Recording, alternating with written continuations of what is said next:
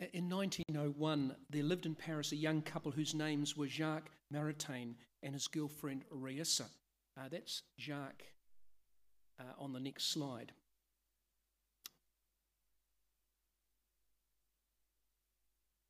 That's him. Um, and the next slide is uh, Raissa, his girlfriend. Uh, so at the time, he was 19 and she was 18. They were students. Jacques uh, was a student of philosophy, and Raissa was a poet. They were both agnostic and had come to the point of being deeply disillusioned with life and the prevailing philosophical worldview of Paris at that time. And so they made a pact that if they couldn't find the meaning of life by the end of the academic year, they would end it all together.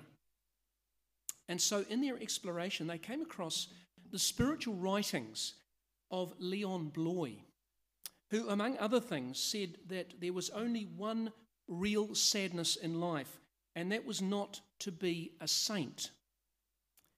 And somewhat strangely, that had a tremendous impact on Jacques and Raissa, and they became Christians as a result.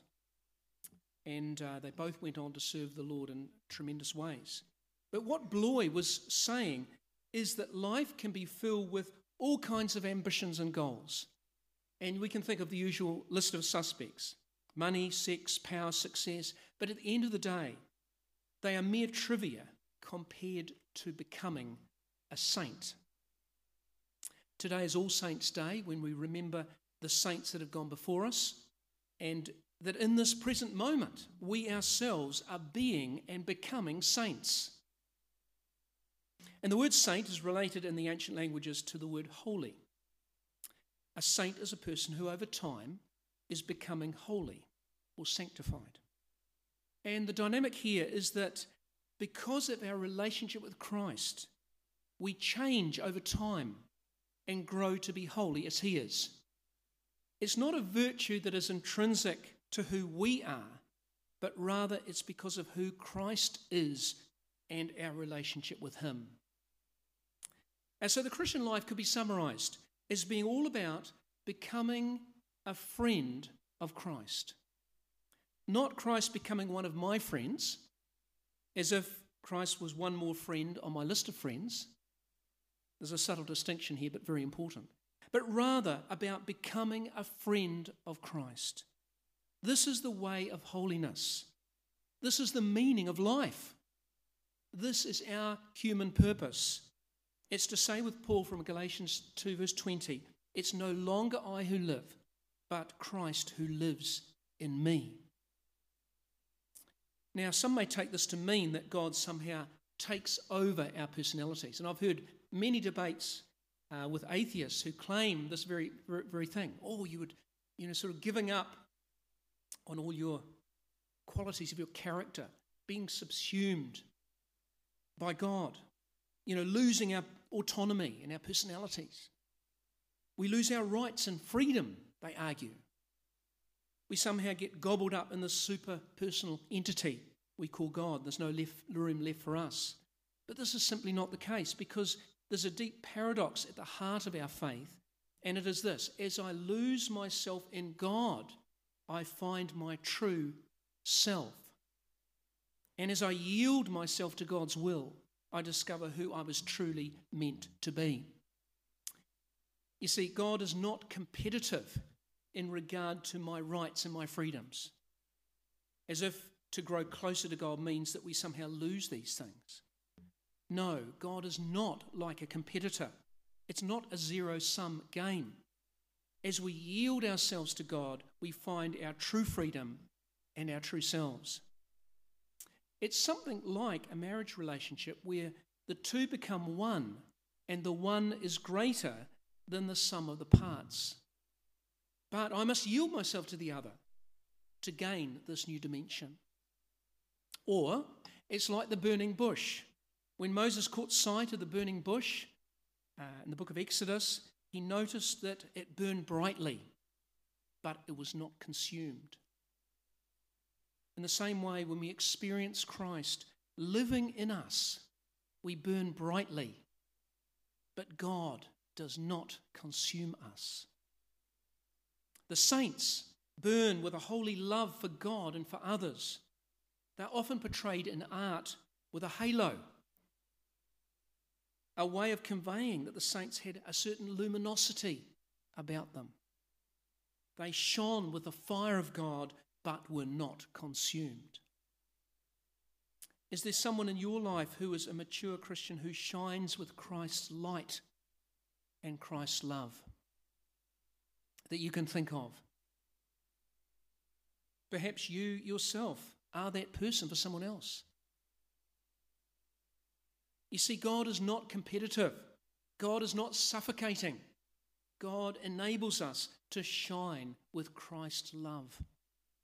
This is the path to our true humanity and the fullness of life. And you only have to look at some of the heroes and heroines of our faith to realize that although they have grown deeply in their friendship with Christ and come, uh, and come from a whole variety of backgrounds, different cultures, languages, so many of them also have very what we would call colourful personalities. Take Paul, for example. His writings reflect a passionate, articulate pastor and evangelist, but you can detect many aspects of his personality from his writings. Um, the next slide is on the screen. There she is. Uh, she is Mother Mary Joseph Aubert, known to many of you, I'm sure, who founded the Daughters of Our Lady of Compassion. She was born in a small village in France and suffered a serious accident when she was young, which left her disabled for a number of years. In fact, the photos you see of her today shows this disability. But she became a nun, travelled to New Zealand in 1860 and worked with Maori at Jerusalem on the Wanganui River, and then in Wellington, where she worked with the urban poor. Today, there is a facility in Island Bay which is uh, some of you have been to it, I'm sure, which is where which was the base of the uh, Daughters of Our Lady of Compassion.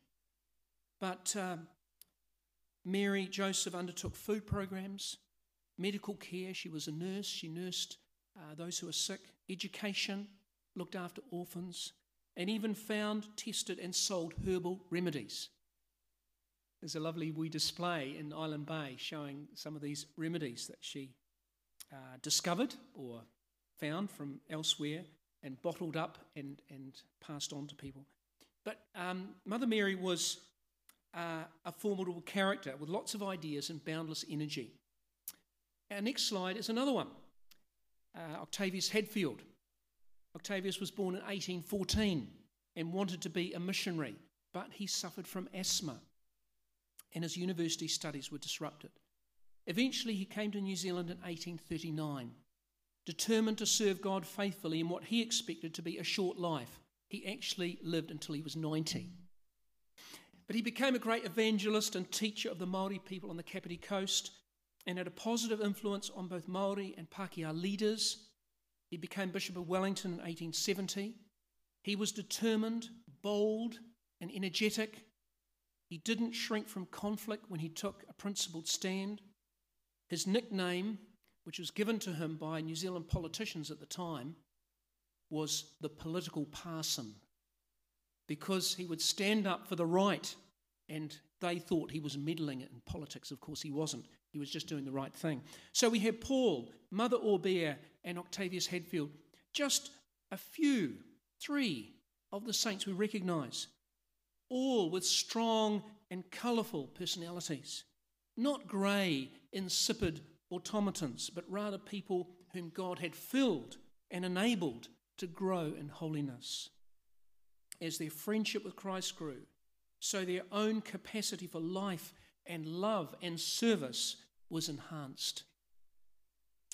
And this brings me to a practical application, just to ground this conversation about saints a little bit more. Consider the final verse of our gospel reading, which says, do to others as you would have them do to you. This is, of course, known as the Golden Rule. And I'm sure you learned it at Sunday school and at other places.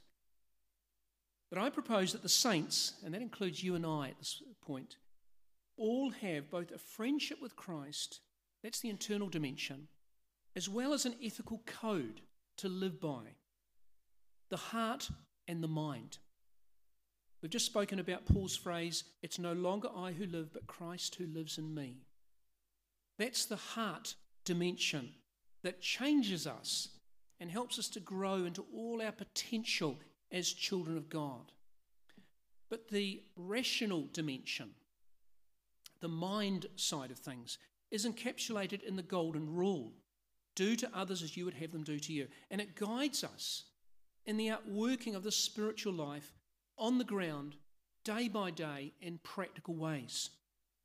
Now, versions of the Golden Rule were quite common in antiquity, but almost always they were cast in the negative form. In other words, don't do to others what you would not want them do to you.